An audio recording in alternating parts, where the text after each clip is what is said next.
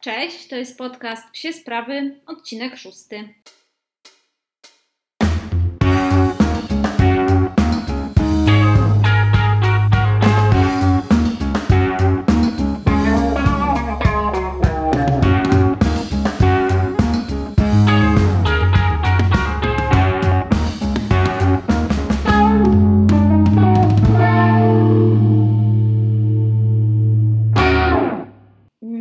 Bardzo intensywny zeszły weekend i myślę, że on zdominuje naszą relację z tego tygodnia zasadniczo.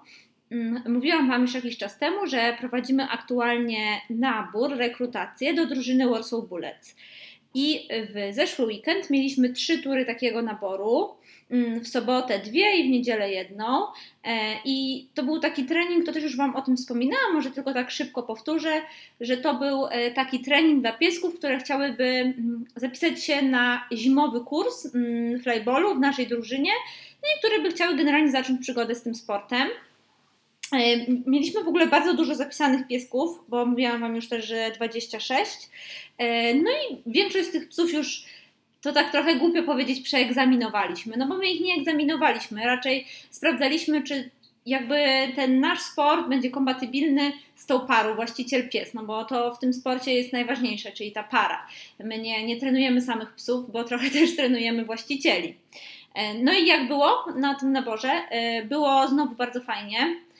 I poznałam bardzo dużo fajnych psioludzkich duetów i bardzo dużo się nauczyłam. Dało mi to też wiele takich refleksji na temat naszego sportu i na temat ogólnie kondycji psich sportów w Polsce, o czym Wam zaraz też trochę, mam nadzieję, opowiem. No i tak jak mówiłam, mieliśmy 3 grupy i to było około chyba 15 psów razem. I to były bardzo różne psy. To były psy rasowe i kundelki. Mieliśmy oczywiście bordery. Mieliśmy też na przykład wilka szwajcarskiego, ale mieliśmy też basenji.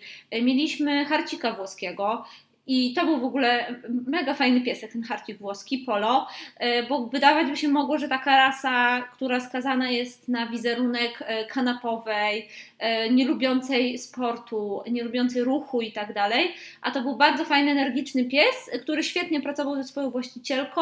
Na pewno jeszcze dużo pracy przed nimi, ale już mają naprawdę fantastyczne podstawy. To tak o jednym z piesków, no ale mieliśmy też super kundelki. Naprawdę świetnie sobie te pieski radziły. I nie wiem, czy Wam o tym mówiłam, ale chciałam Wam powiedzieć tak na przyszłość, gdybyście na przykład chcieli dołączyć do naszej drużyny, albo gdybyście chcieli powiedzieć swoim znajomym, że hej, jest nabór do takiej drużyny. Co sprawdzamy na tym treningu próbnym, bo tak go nazywamy? Przede wszystkim sprawdzamy relację właściciela z psem, bo we flyballu to jest najważniejsze. I to gwarantuje sukces flyballowy, czyli dobrze zrobiony tor przez zadowolonego psa, bo absolutnie nas w naszej drużynie nie interesuje, żeby pies zrobił tor tylko dlatego, że go naciskamy, że jest zestresowany, że po prostu musi to zrobić, bo nie dostanie miski jedzenia wieczorem. Więc sprawdzamy tą relację, w której właściciel z psem pracuje, w której się bawi, to jak żyją na co dzień troszeczkę, w sensie staramy się najpierw poprosić właściciela o to, żeby pokazał nam taką naturalną zabawę ze swoim psem, czyli jak naturalnie wygląda ich relacja, jak się bawią, nie wiem, przeciągają szarpakiem, rzucają piłeczką, to jest absolutnie dowolne, my nie wywieramy tutaj żadnej presji. I potem pokazywaliśmy im takie ćwiczenia, które już polegały troszeczkę, pokazywały flyball, czyli na przykład robiliśmy bieg do handlera, do właściciela, robiliśmy aport, robiliśmy jakiś tam mały skok przez hopkę, więc zaczynaliśmy pokazywać też, na czym to będzie mniej więcej polegało i jak będą wyglądały ćwiczenia, tak żeby wszystkie osoby wiedziały też trochę, z czym się je ten trening flyballowy, bo na początku ten trening flyballowy nie jest zbyt spektakularny. Tam nie będzie fajerwerków i nie będzie od razu rekordów Europy. Będzie dużo żmudnej, mozolnej pracy, która jednocześnie musi być niezwykle przyjemna dla psa. Fajnie jakby była przyjemna dla właściciela, ale przede wszystkim przyjemna dla psa. Musi być bardzo entuzjastyczna, musi tam być dużo radości, szczęścia i jakby na tym polega cała nasza praca, bo dużo osób pyta nas, Jak to się stało, że ten piesek przyszedł na treningi, powiedzmy w listopadzie, i nagle w marcu on już biega, on wie co ma robić i w ogóle przecież on biegnie sam przez te hopki, sam bierze tę piłkę, jak on to robi. No więc szczerze mówiąc to wszystko polega na bardzo prostej idei, że pies to robi, bo chce dostać od swojego właściciela nagrodę, bo chce wykonać zadanie, chce wypełnić je jak najlepiej, żeby jego właściciel był z niego zadowolony. I dla mnie to jest tak samo ciekawy, jak i wzruszający koncept, bo to jest niesamowite, że ten zwierzak ma z nami taką relację i to jest tak zbudowane, że on te wszystkie zadania robi dla nas, żebyśmy my byli szczęśliwi gdzieś tam na koniec, choć to tak naprawdę on dostaje nagrodę. Więc to jest niesamowite. No i większość tych psów oczywiście to miała na tych treningach i świetnie sobie radziły. Naprawdę z radością patrzyło się na to, jak ludzie pracują teraz z psami, co myślę, że się bardzo zmieniło, odkąd na przykład ja zaczęłam trenować z moim psem, czyli te ponad 4 lata temu. No i właśnie, jakie mam wnioski z tych treningów naborowych? Takie jeśli chodzi ogólnie o świadomość psich sportów w Polsce.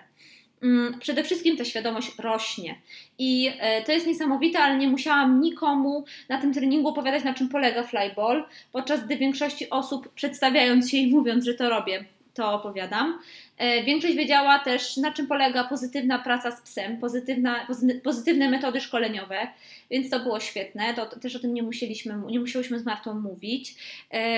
No i ludzie wiedzą, jak bawić się z psami. Wiedzą, że psy lubią szarpanie, że lubią zabawę blisko właściciela, że lubią dynamiczne, fajne, ciekawe zabawy, że lubią zmieniać te zabawy im. Więc naprawdę to była fajna lekcja tego, że nasze społeczeństwo, może tylko społeczność w Warszawie, to nie wiem, też mnie poprawcie, dajcie mi znać, jak to wygląda w innych miastach, bo ja znam tylko Warszawę, że ludzie w Warszawie naprawdę chcą coś robić ze swoimi psami, chcą, żeby te psy były szczęśliwe, chcą, żeby coś robiły poza siedzeniem na kanapie i obsikiwaniem drzewka pod blokiem. I to jest bardzo budujące, bardzo ciekawe, bardzo fajne. I jeszcze nie wszyscy z nich mają świadomość, że to się wiąże z tym, że oni muszą ruszyć tyłek. I że to nie polega na tym, że przyprowadzą nam psa i pies będzie u nas biegał, po czym będzie spał 2 dni w domu. Tylko to jest też ciężka praca od właściciela, więc my tam troszeczkę tych ludzi przeciągnęliśmy przez jakieś tam tury biegania. No ale przydało im się wszystkim, na pewno. Jeszcze z takich wniosków dotyczących tych treningów, to na pewno poświęcamy psom coraz więcej czasu i coraz więcej o nich wiemy. Nawet jak widziałam osoby, które może na co dzień nie są jakimiś wielkimi, może to źle zabrzmi, psiarzami, może nie wiedzą aż tak wiele o psach, nie są tak bardzo sprofesjonalizowane, jeśli chodzi o posiadanie psa, to już coraz więcej o psach wiedzą, kojarzą jakieś nowoczesne metody treningowe, kojarzą metody żywienia i tak dalej, mają fajne zabawki dla tych psów, więc to idzie bardzo do przodu. No i uczymy się powoli tego szanowania przestrzeni innych psów wokół, czyli tego psiego savoir vivre, o którym Wam mówiłam. Jeszcze na pewno mamy tutaj braki i czasami próbujemy te nasze psy na siłę przywitać, na siłę zaprzyjaźnić i tak dalej. Natomiast jest coraz lepiej i idzie, myślę, nam coraz lepiej ta nauka tych zasad jakby poznawania się psów z psami, czy jakichś tam kontaktów bliskich i tak dalej, więc naprawdę do przodu. A z negatywnych obserwacji, no bo takie też niestety miałam, to przedkładamy zabawę psa z innymi psami nad zabawę z nami.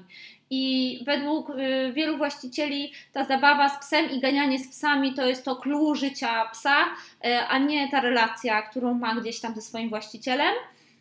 I to dla mnie jest taka smutna dosyć wiadomość, w sensie smutna.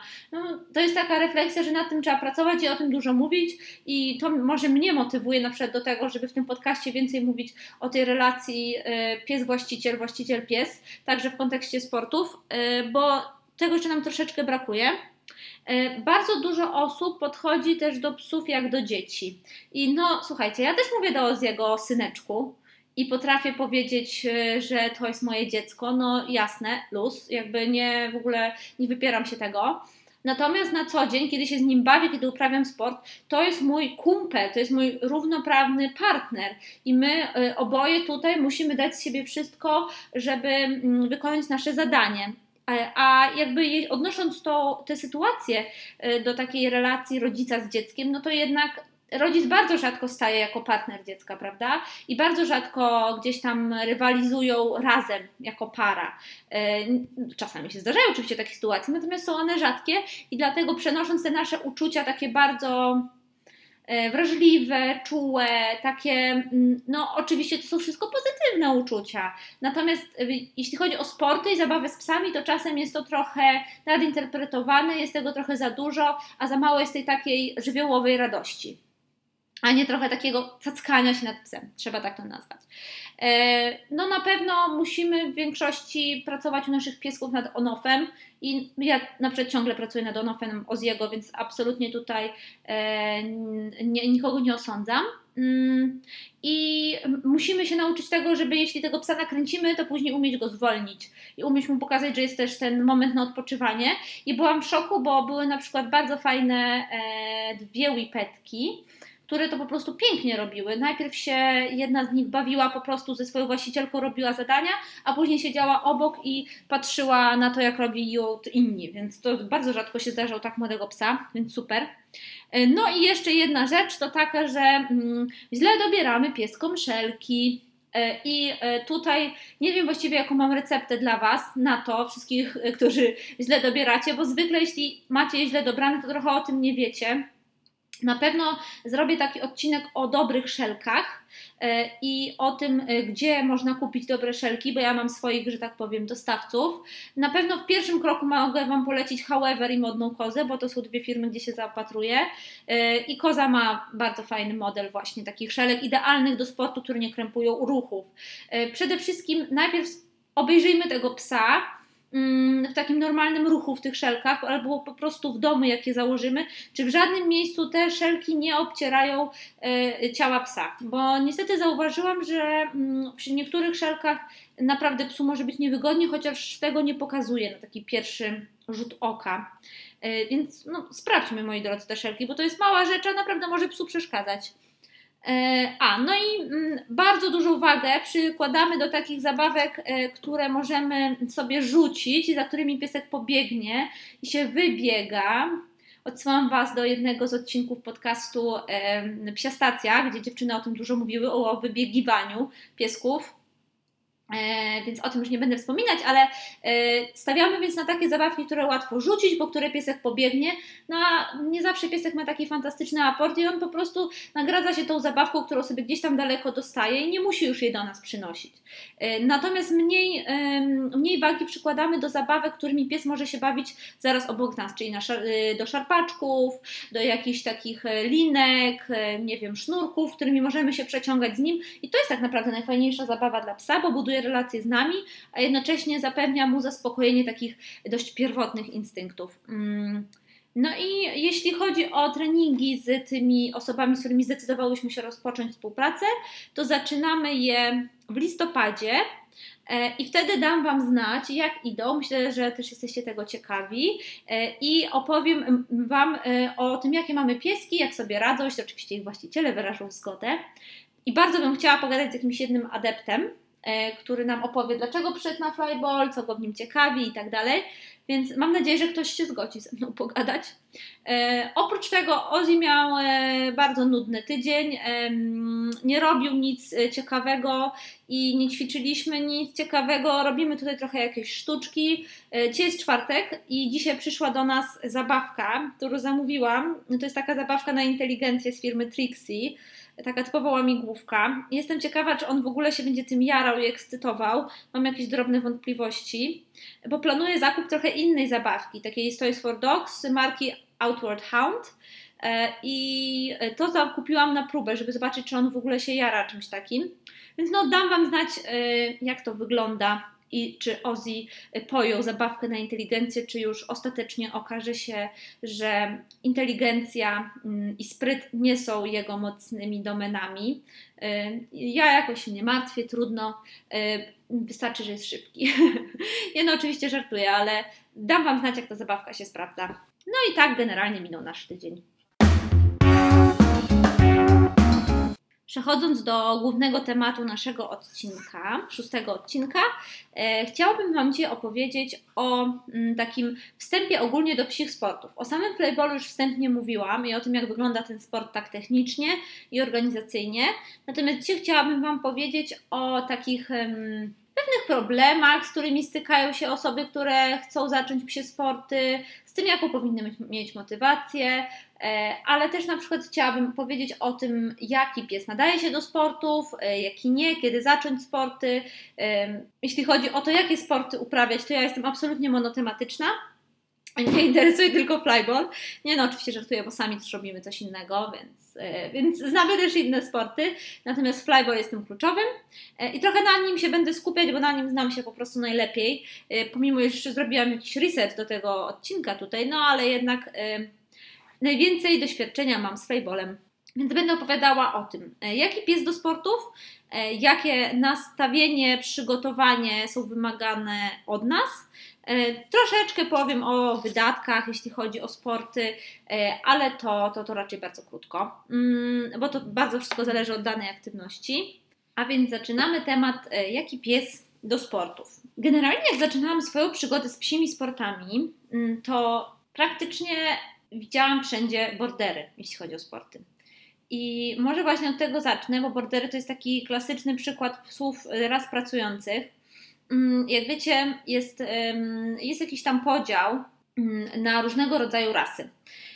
I te rasy, jest to podział ze względu na zadania, do których te psy zostały powołane. Rasy tych psów zostały powołane do życia, powiedzmy. No i te rasy pracujące, czyli takie, które zostały powołane, powiedzmy, do wykonywania jakichś zadań z człowiekiem, głównie z człowiekiem, to są rasy, które pracują gdzieś tam najlepiej. I ja najczęściej rzeczywiście, jeśli chodzi o te psy do sportów, to spotykałam rzeczywiście border collie. Okej, więc na początku uprawiania sportów z Ozzym rzeczywiście najczęściej spotykałam border collie, no bo to jest taka rasa, która jest powszechnie uważana za jedną z najinteligentniejszych, jeśli nie najbardziej inteligentną. Rzeczywiście to są trochę psy na pilota. W ogóle zastanawiam się, jak wiele muszę Wam mówić o border collie tutaj, na tym podcaście. Myślę, że słuchają mnie osoby, które doskonale te rasy znają, wiedzą, jak genialne to są psy, jak inteligentne.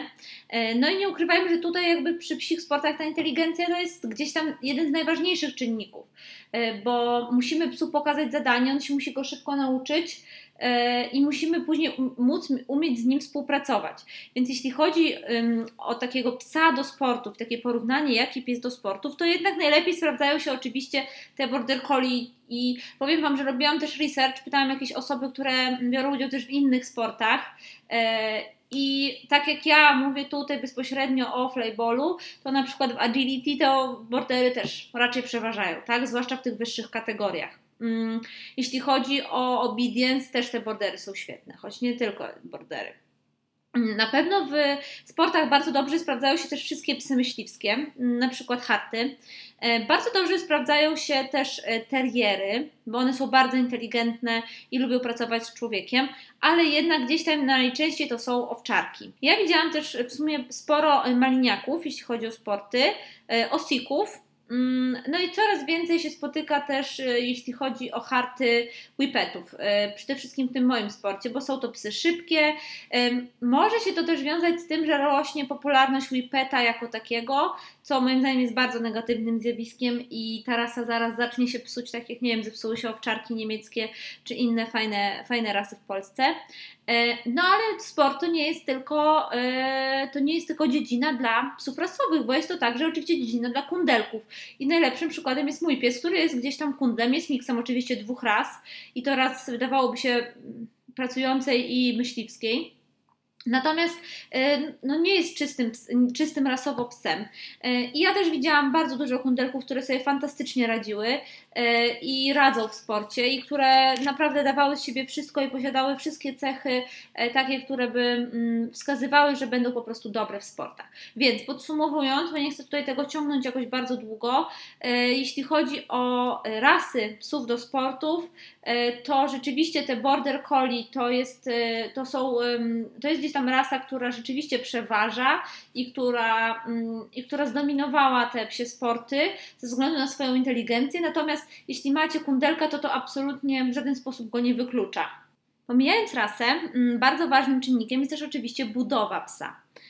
I chciałabym na początku powiedzieć, że to nie jest tak, że jakieś odstępstwa od tej budowy, o której ja powiem, absolutnie dyskwalifikują psa. I jednoznacznie jakby ten pies się nie nadaje do sportów i już. To jest tak, że widziałam jamniki, widziałam dogi niemieckie i widziałam, nie wiem, naprawdę psy o bardzo dziwacznej budowie, które sobie świetnie radziły w sportach. Natomiast tutaj też jestem po to, żeby wskazać jakąś taką, nie wiem, jakiś taki środek, w którym możecie jasno stwierdzić, ok, jeśli mój pies tak wygląda, to te predyspozycje raczej ma. Więc generalnie z moich obserwacji wynika, i pamiętajcie, że ja też mówię głównie o moim sporcie, mówię głównie o flyballu. Ja naprawdę się nie znam na agility, mało się znam na frisbee, o tym mogę trochę powiedzieć, ale nie za dużo. Nic nie wiem o obedience i na przykład o tropieniu użytkowym. Pamiętajcie, że jest to gdzieś tam to, jaki pies nadaje się do sportu, w domyśle flyballu. Więc generalnie w naszym sporcie lepiej sobie radzą mniejsze i średnie psy niż większe.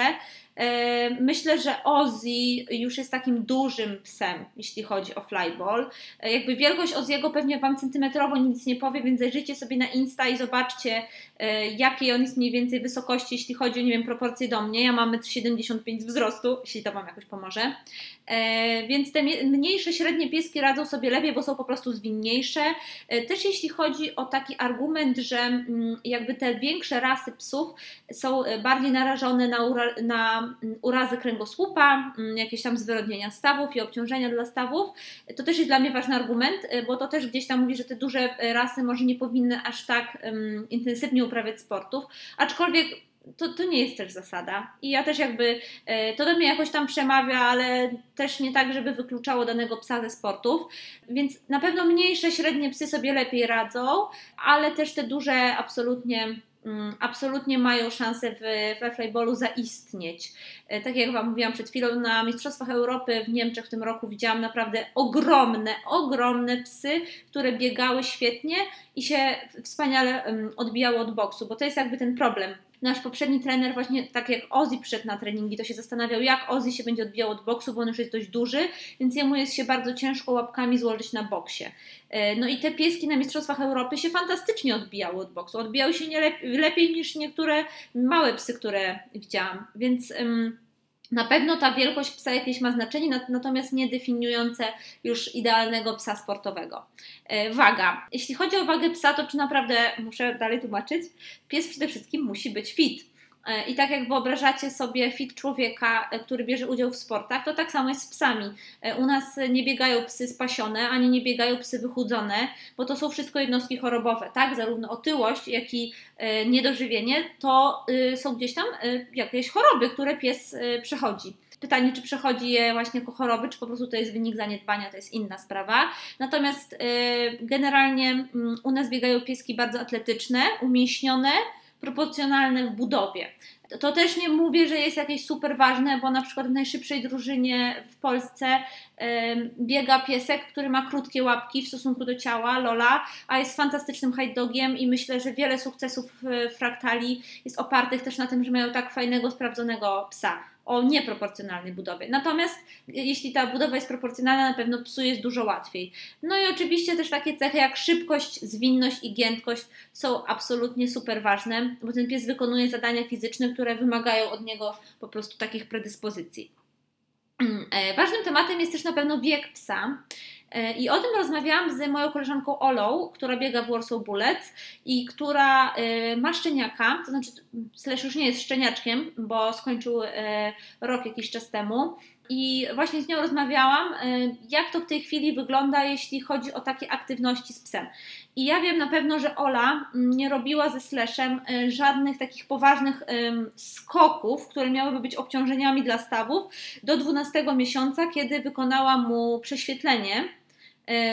Prawie całego go po prostu prześwietliła, z nosem włącznie praktycznie, gdzie sprawdzała po prostu, czy stawy tego psa nie mają żadnych wad, czy wszystko jest ok, czy pies jakby dostaje zielone światło, żeby biegać. Natomiast to jest sprawa, to jest decyzja właściciela, to jak on zdecyduje, w którym momencie on zdecyduje się zacząć ćwiczyć ze swoim psem.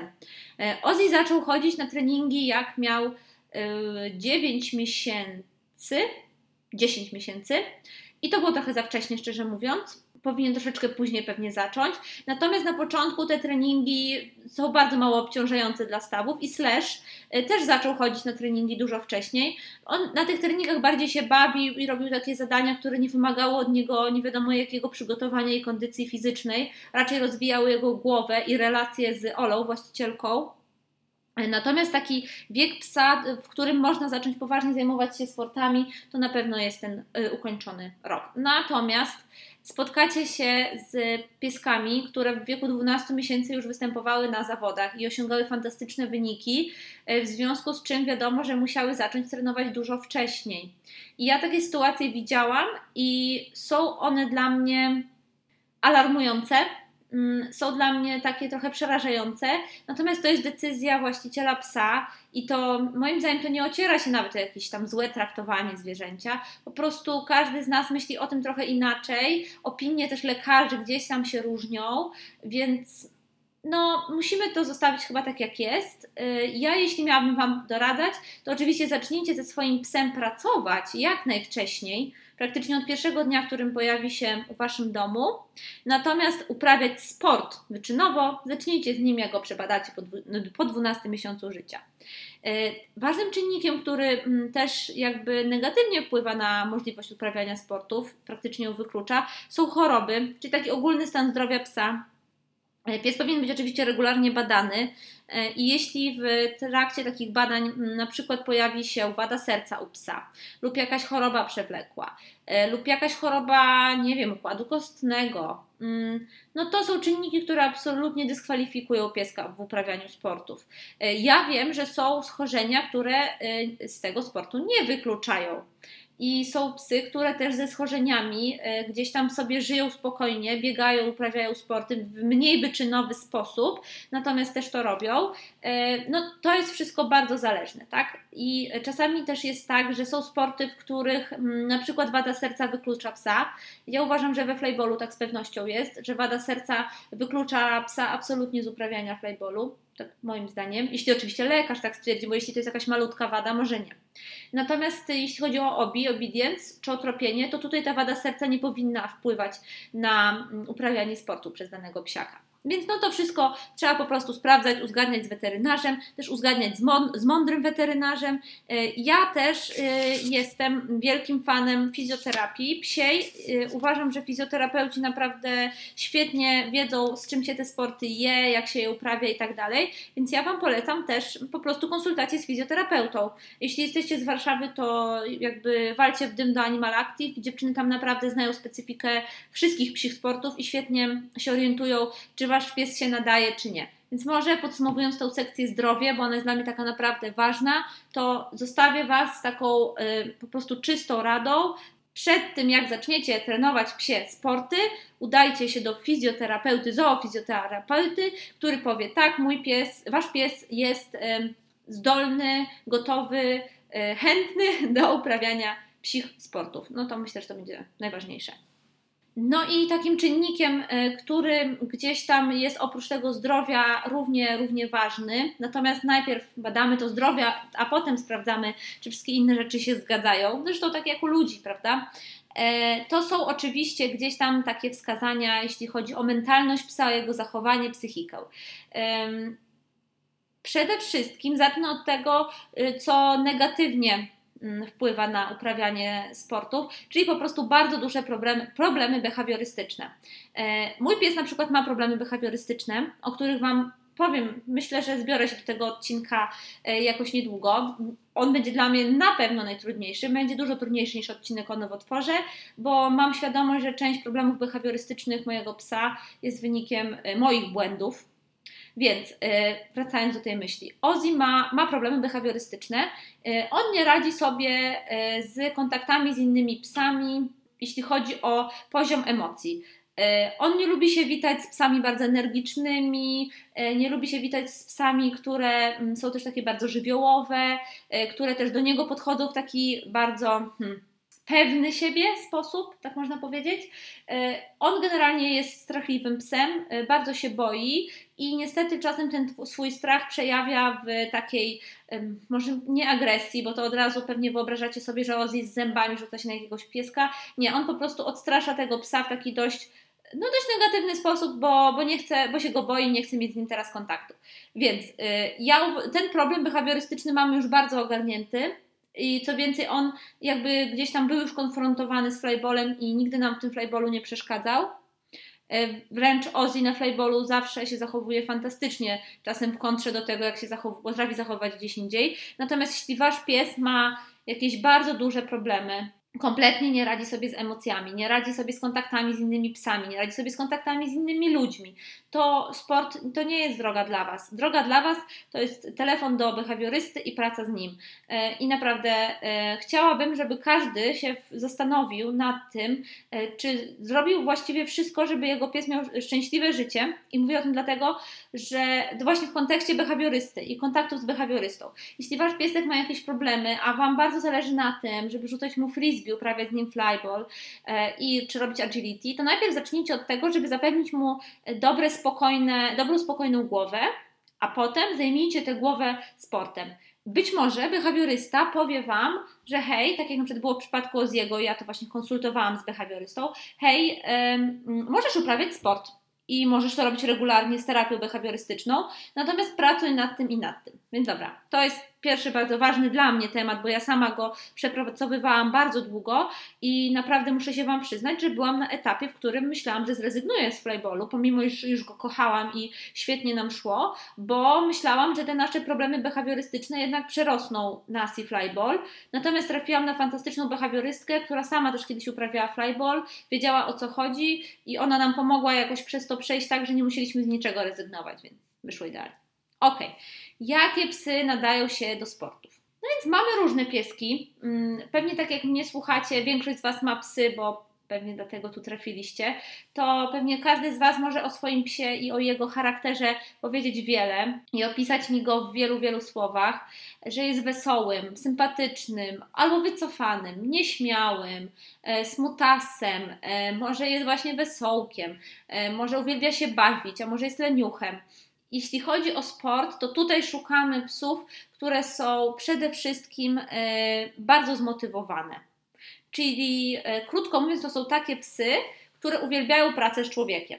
Ja uważam, że pies, który na przykład lubi biegać za piłeczką, lubi gonić coś, lubi, nie wiem, aportować, lubi niuchać i tak dalej, ale nie ma więzi ze swoim właścicielem, nigdy nie będzie miał szansy w sportach, bo tutaj ta więź z właścicielem to jest najważniejszy czynnik. I jeśli chodzi o flyball, mówiłam Wam o tym na pewno 1000 razy, bo to jest dla mnie taka jego najważniejsza część, czyli ta więź człowieka z psem.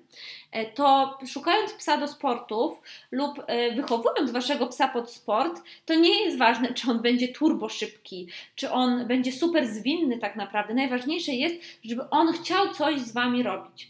I muszę Wam powiedzieć, iż wiem, że to jest dużo pracy, zarówno przed Wami, jak i przed psem i tak dalej, natomiast ten efekt, czyli ten pies, który naprawdę da się pokroić przysłowiowo za pracę z Wami, za zabawę, za sztuczki, za gonitwę, za wykonywanie zadania dla Was, to jest tak ogromna radość i tak ogromna satysfakcja. Myślę, że to jest porównywalne z nauczeniem Waszego dziecka czegoś, czego wcześniej nie potrafiło. Więc takich właśnie piesków szukamy do sportów. Takie pieski, mam nadzieję, też wychowujemy, jeśli chcecie wychować psa do sportów. Oprócz tego myślę, że w sporcie bardzo pomaga pewność siebie i ogólnie takie dobre poczucie psa samego w sobie. Czyli jeśli Wasz pies jest... Dobrze sobie radzi w kontaktach z innymi psami, jest samodzielny, jest też takim psem trochę, jakby to Wam powiedzieć, u ludzi powiedziałabym, że hop do przodu, to on w sportach będzie sobie fajnie radził, bo on będzie lubił tą żyłkę konkurencji, będzie lubił jakieś zadania, będzie lubił wykonywać sztuczki, komendy, natomiast psy, które są nieśmiałe, lekko wycofane, takie właśnie smutasy, one też sobie dobrze radzą, bo one czasem są wycofane w niektórych sytuacjach, a w niektórych jakby wychodzi z nich ta dusza sportowca, zawodnika i tak dalej. Więc jakby tu mówię wam, że te psy pewne siebie na pewno są, mają lekką przewagę, natomiast to nie dyskwalifikuje tych psów, które trochę są mniej pewne. Okej. Też co jest ważne, to jest to, że pies musi łatwo dawać się nagradzać, bo na pewno, to znaczy tak, każdy pies się nagradza. To tylko od nas zależy tak naprawdę, jak on będzie się nagradzał, jak my to wypracujemy z nim. To widziałam bardzo dobrze po tych treningach próbnych, że często pozwalamy psu nagradzać się samodzielnie. Czyli, już Wam opisuję konkretną sytuację, pies uwielbia piłki, uwielbia je mamlać w pysku, to jest jego po prostu ulubiona zabawa. No więc co psa interesuje? Zabawa z nami, jak on sobie sam mamla tą piłkę. I rzucasz psu piłkę, on po nią biegnie, łapie ją, mamla i to jest jego nagroda. I my nie jesteśmy w stanie wtedy uwarunkować tego momentu pracy. Nie jesteśmy w stanie pokazać temu psu, że ta nagroda to tak naprawdę jest zabawa z nami, bo on już sobie znalazł tę nagrodę, on już sobie mamla tę piłkę i on już jest szczęśliwy. Dlatego dla wszystkich osób, które zaczynają pracę z psami i myślą o tym, żeby mieć psa sportowego, myślę, że ważną radą będzie to, że wszystkie te zabawy uczące psa współpracy z człowiekiem powinny odbywać się blisko nas. Czyli na przykład, jeśli wasz pies lubi piłki i lubi ją sobie mamlać, ależ nie ma problemu, kupcie sobie szarpaczek z piłką na końcu albo po prostu do zwykłej piłki, przyczepcie sznurek i przeciągajcie się tą piłką, którą pies ma w pysku, za ten sznureczek. To jest świetna zabawa, ja tak zaczynałam z Ozzym. I wtedy pies będzie kojarzył, że okej, czyli ta super zabawa, to mamlanie piłki, to jest jak tutaj pancia trzyma i tu się szarpiemy i to jest gdzieś obok pańci, to jest super zabawa. I o co to chodzi? Chodzi o to, żeby ten pies kojarzył pracę z Wami i przebywanie z Wami z super zabawą, a super zabawa to jest coś, czym on się nagrodzi za super zadanie, tak? I on będzie chciał zrobić te zadanie, bo zaraz będzie super nagroda, która jest obok Was, więc też częściej i lepiej będzie słuchał Waszych poleceń. Oprócz tego na pewno świetne w sporcie są psy, które mają dobry on-off, bo one dobrze odpoczywają, one sobie świetnie radzą ze stresem. O on-offie już Wam mówiłam, więc to tylko tutaj wspomnę. Na przykład Ozzy ma dosyć średni on-off i my nad tym pracujemy. To jest bardzo ciężka praca. Myślę, że w tym roku jeszcze na pewno tego nie przepracujemy, będziemy nad tym pracować jeszcze w przyszłym. Natomiast te psy, które mają naturalnie... mają to naturalne lub Wy już macie to wypracowane, one mają łatwiej w sporcie. Oprócz tego fajnie jest, jeśli Wasz pies potrafi pracować, potrafi bawić się z Wami, wykonywać jakieś zadanie w różnych warunkach. To znaczy, na przykład, jeśli wokół biegają psy w parku, a Wy będziecie z nim robić sztuczki, to on się skupi na Was. No to jest super. Albo na przykład jedzie do Waszych rodziców, którzy mieszkają za miastem w domu i tam ma pełen ogródek do oniuchania, a i tak potrafi w tym ogródku skupić się na Was. Chodzi o to, żeby ta zabawa z właścicielem, zadanie, praca, jakkolwiek to nazwiemy, żeby ono było dla psa najważniejsze, żeby on wiedział, że to jest ta najwyższa wartość, ten po prostu święty moment, święta godzina, kiedy moja pancio się ze mną bawi. Na pewno też jest łatwiej pieskom, które łatwo nawiązują kontakty, a to z takich bardzo prozaicznych względów i które też mi się nasunęły po treningu, że po prostu łatwiej jest później Wam trenować ten sport z trenerami na treningach. Wow. Chodzi o to, że na przykład na treningach playballu mamy takie zadanie, w którym ja, powiedzmy jako trener, trzymam pieska, a właściciel ucieka z szarpaczkiem, wołając psa i w pewnym momencie ja puszczam psa, który biegnie do swojego właściciela. No i mieliśmy psa, który był naprawdę fantastyczny, właścicielka była wspaniała, natomiast niestety suczka nie podeszła do mnie, pomimo już próbowałyśmy przez kilkanaście minut, bała się po prostu. Więc jeśli Wasz piesek potrafi nawiązywać łatwo kontakty, nie boi się dotyku ludzkiego, to będzie mu zwyczajnie łatwiej w takich sytuacjach, w których gdzieś tam będzie musiał z tym trenerem popracować, czyli z kimś innym niż Wy. Kiedy ten trener czasem będzie musiał skorygować jakiś jego ruch, coś mu pokazać i tak dalej, to na pewno jest dużo łatwiej. Przynajmniej w naszym sporcie, gdzie tych kontaktów gdzie tego kontaktu takiego, w którym ja trzymam cudzego psa, czy mojego psa ktoś trzyma, jest jednak sporo. My mamy dużo takich ćwiczeń, w których pies do nas dobiega, przybiega, gdzieś tam nie jest bezpośrednio z nami cały czas, tak? Bo musimy tego pieska przytrzymać czasem. Więc no, on po prostu musi lepiej nawiązywać kontakty. Też jakby, bo cały czas Wam mówię, na przykład, które mój pies warunki spełnia, to jest tak, że Ozzy na przykład tego warunku nie spełnia do końca i on sobie nie radzi ze wszystkimi i ja widzę czasem, jak ktoś go łapie i on rzeczywiście w tym momencie nie czuje się tak super pewnie, kładzie uszka, jest taki bardziej no, skulony i tak dalej. Ja zawsze się wtedy staram powiedzieć, że wszystko okej, wszystko w porządku, nie martw się, przecież to tam ciocia, wujek i w ogóle luz. No i on się uspokaja, natomiast w jego głowie już jest to zadanie, on wie okej, no teraz jest średnio i może to mi nie podoba, że mi jakiś tam Franek dotyka, ale teraz będzie super, bo będę robił zadanie z moją pancią, więc trochę o tym zapominam, tak? To trochę tak jak z takim lotem, jak lecimy na wakacje, że okej, boimy się latać, ale wiem, że na końcu czeka nas super nagroda, więc siedzimy spokojniej w tym samolocie, prawda?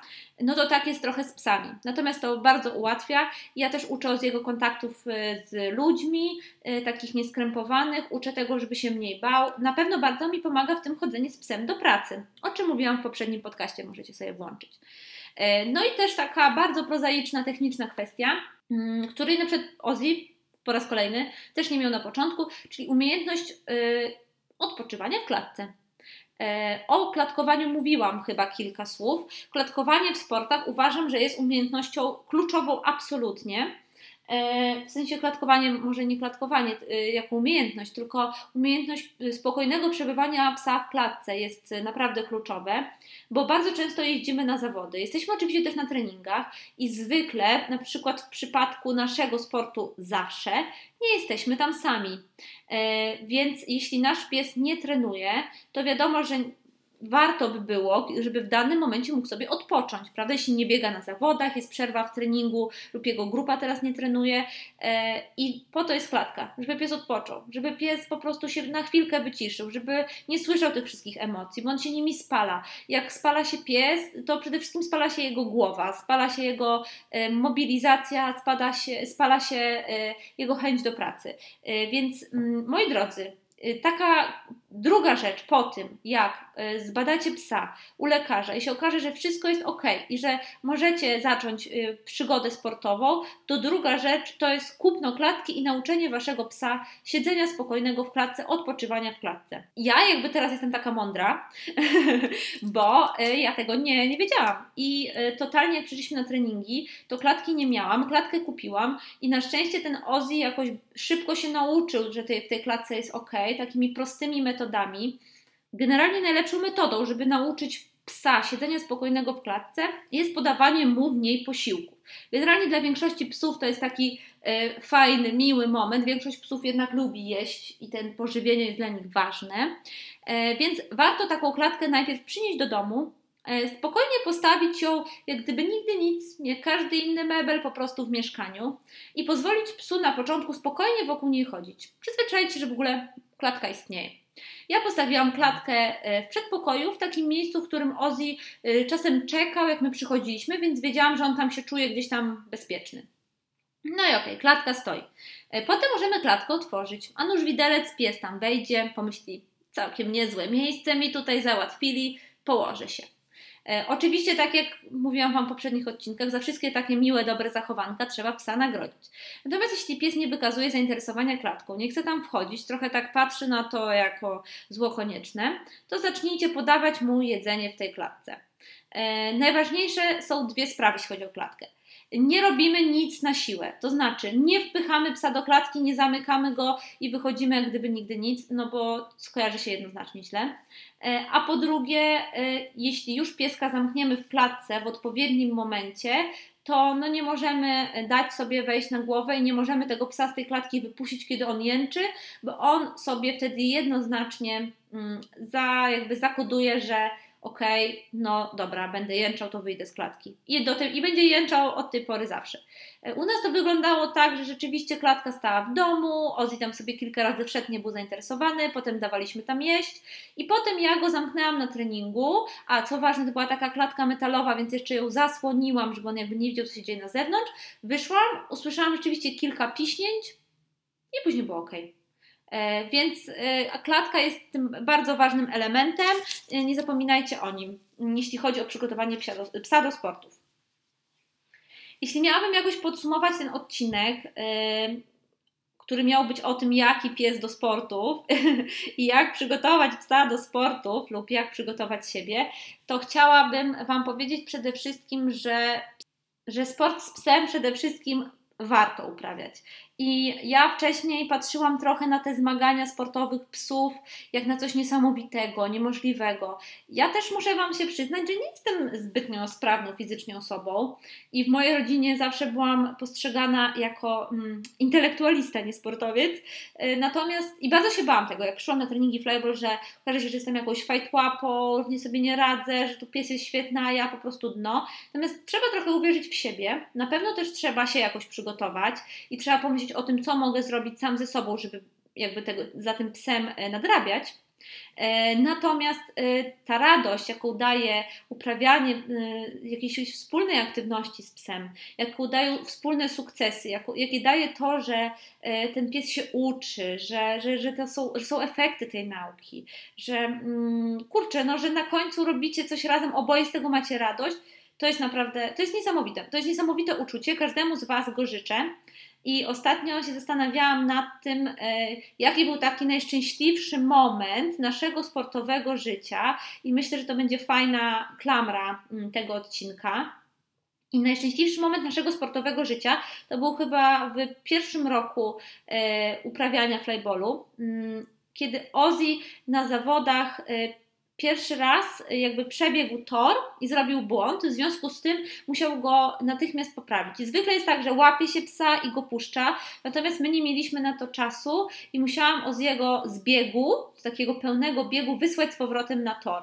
I wiem, że może to się wydawać Wam jeszcze teraz skomplikowane, ale w każdym razie to jest gdzieś tam jakieś osiągnięcie zrobić tam we flyballu. Mi się to udało i to jakby był taki pierwszy moment, kiedy poczułam, że ten pies ponad wszystko traktuje zadanie ze mną i pracę ze mną, pomimo, że tu biegają psy, tu jest wyścig, tu piłki, tu ludzie klaszczą, to okej, muszę to wszystko rzucić w tym momencie i biec jeszcze raz wykonać zadanie, bo moja pancia mnie o to prosi. I to był wspaniały moment.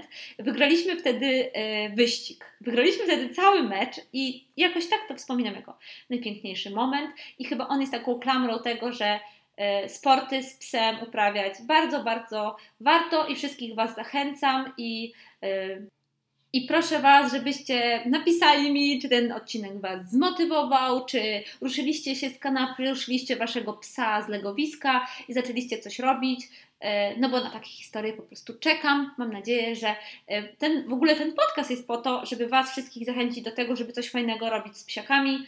No, mam nadzieję, że przyniesie jakiś efekt.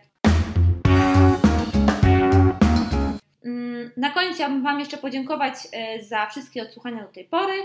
Mam nadzieję, że ten odcinek się Wam spodoba. No i do zobaczenia za tydzień.